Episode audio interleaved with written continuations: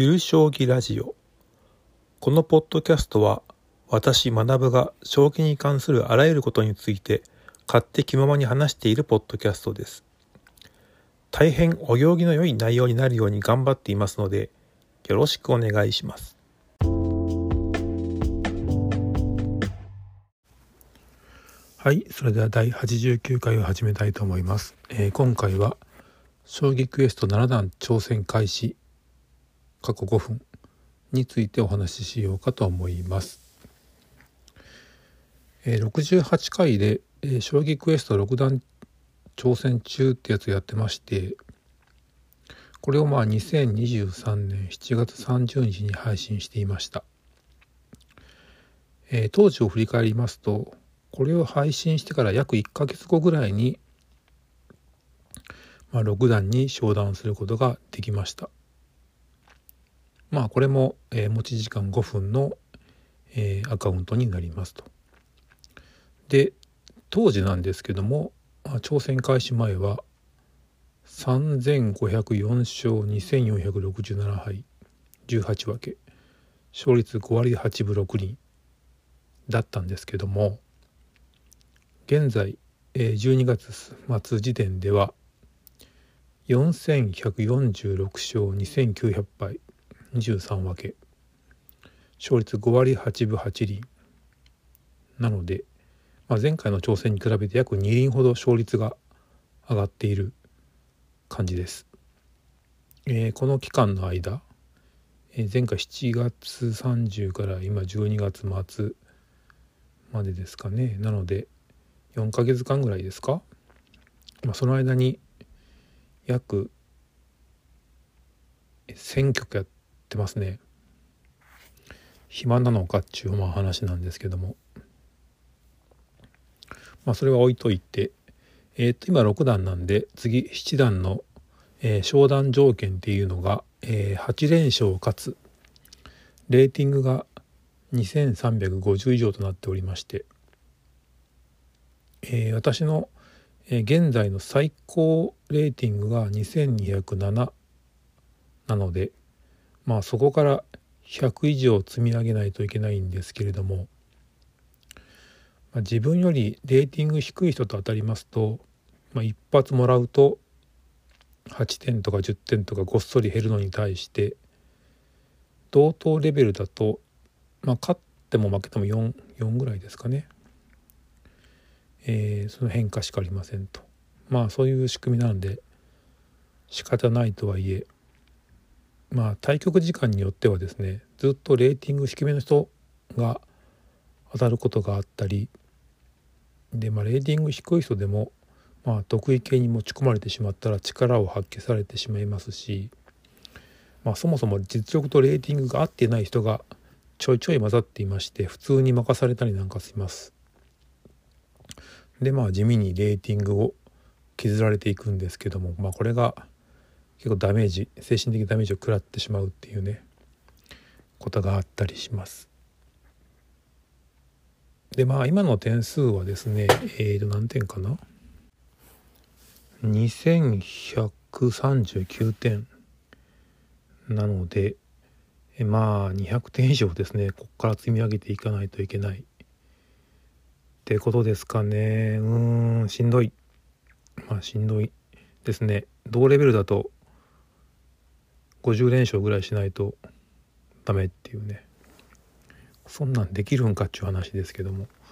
まあやっていかないと上がれないんでですね、まあなので今の数字だとまあ昇段を意識するっていうレベルでさえなくて、えー、まあそうですね、ろく段上がった直後からもほとんど最高点を更新できてませんし、まあ今まではちょっとにせんてんだいまで落ちたりなんかして、その辺をずっとまあうろうろしていた始末なんで、まあとはいえ今回せっかく指すのであれば目標を決めて成長気分を味わいたいっていうこともありましたので、まあ、改めてなな段挑戦を掲げまして、まあ、チャレンジしていこうかなと思っています。まあなな段までいきますとですね、今回あの今回というかまあご段に参加されている方々の上位ひゃくにんにランキング的に、まあ、ギリギリ入れるかみたいな、えー、感じでしたので、まあ、どうにかですねそのひゃく以内に入れたらいいなっていうのがありますね。今ちょっとランクっていう項目がありまして、これ参加している人数が出てるんですけども、今現在、えー、よんまんはっせんななひゃくろくじゅうはちにんいます。で今僕のランキング的にはごひゃくはちじゅうなないなので、まあ、上の方ではあるんですが、ね、もっとね上の人いっぱいいますんで、ちょっとそれを乗り越えていきたいなと思ってます。まあ上位ひゃくにんに入ればですね、 X のプロフィールの画面にも貼ってもちょっと見栄えいいかなっていう気もしますし、まあ、瞬, 瞬間風速になるとは思うんですけれども、でまあいろいろ上位の方のレーティングをいろいろ調べてみますとですね、今現時点でいちいの方のレーティングは、えー、にせんろっぴゃくろくじゅうごのはちだん、えー、私から今現状比べるとごひゃくてん以上も差があるんですけども、成績見ましたらにひゃくよんしょうにじゅうななはいにぶんけ勝率はちわりにぶななりんだそうで、まあ、意味わからん成績ですよねこれで。まあちょっと見ていたらよんいの方、この人のレーティングにせんごひゃくはちじゅういち、えー、はちじゅっしょうぜろはいっていうね、怖っ、野生のプロですかねこれね。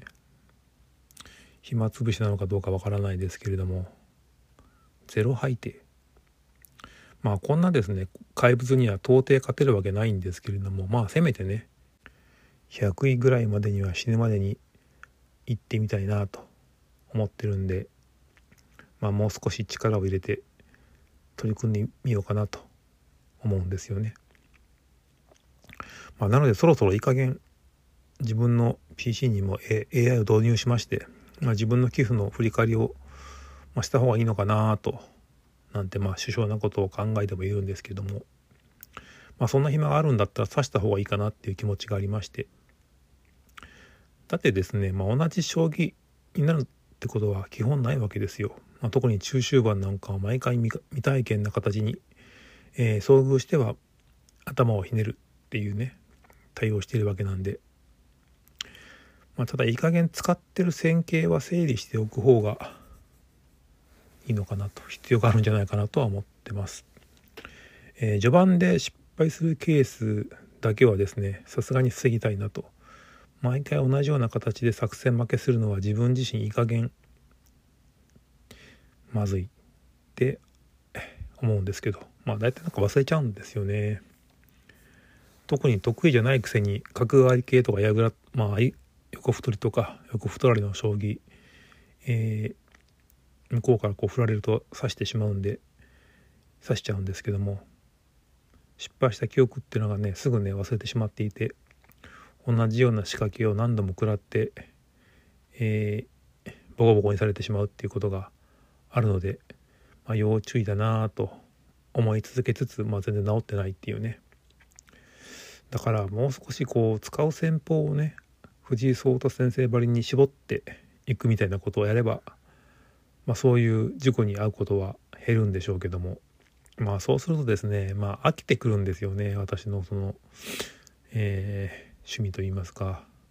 同じ線形をずっとやり続けるっていうそのうーんまあ飽き、飽きるんですよね。なのでまあ簡単に絞るっていうわけにもいかないんで、だったらやっぱりこう序盤の形を整理するのがいいのかなという気はしております。まあいろいろ試行錯誤して成果が出たらまあ報告しますね。前回のそのろくだん昇段した時にはまあえっとやったことは、えー、詰めの本読んだりとかしたのかな。まあそんな感じで、まあ、詰めの本を読んでこう終盤力をこう鍛えておくっていうか、常にどんな形が来ても対応できるような心持ちでいるっていうのがまあ一つ重要なのかなって思うのと、あとやっぱりこう挑発にならない、なんかへんてこな乱戦とか仕掛けてくるまあ、特定のアカウントがいましてですね、まあ、ずっとその方もろく段とかなんですけど、なんかこう誘ってくるんですよね。でまあそれに振られるとやっぱりどうしてもね、こっちもそういう挑発食らったら対応しちゃうっていうか、まあ、せざるを得ないっていうね、まあ、そこが良くないんでしょうね。なんかこう勝率アップのために、えー、そういうのに乗ってしまって向こうの得意形にされてみたいなのが良くないとは確かに思うんで、まあ、その辺ちょっと大人になれれば勝率はもうちょっとは多分多分ね良くなると思うんですけどね。でもそうすると面白くないしな、なかなか難しいですね。うん、まあいいや。というわけで、えー、将棋クエストなな段挑戦開始したいと思います。まあ普通に今まで通り将棋指すだけなんですけども、皆さんもね、まあその指す将っていうんでしょうか、えー、まあ将棋クラブにじゅうよんにしても、まあ将棋クエストにしても将棋ウォーズにしてもですね、えー、気力を上げようと思って頑張ってる皆さん、えー、いると思うんですけども、まあほどほどに、えー、睡眠時間を削るようなことはなしないようにしながら、えーえー、楽しんでいきましょう。あ、そうだ。あとそれと僕的にはそろそろ将棋教室にデビューしたいなと思うので、もうちょっと鍛えたら。あの福岡は西陣にあるあの将棋道場に将棋教室かな、えー、顔を出したいなとも思っています。はい、今回は以上となります。ご視聴いただきありがとうございました。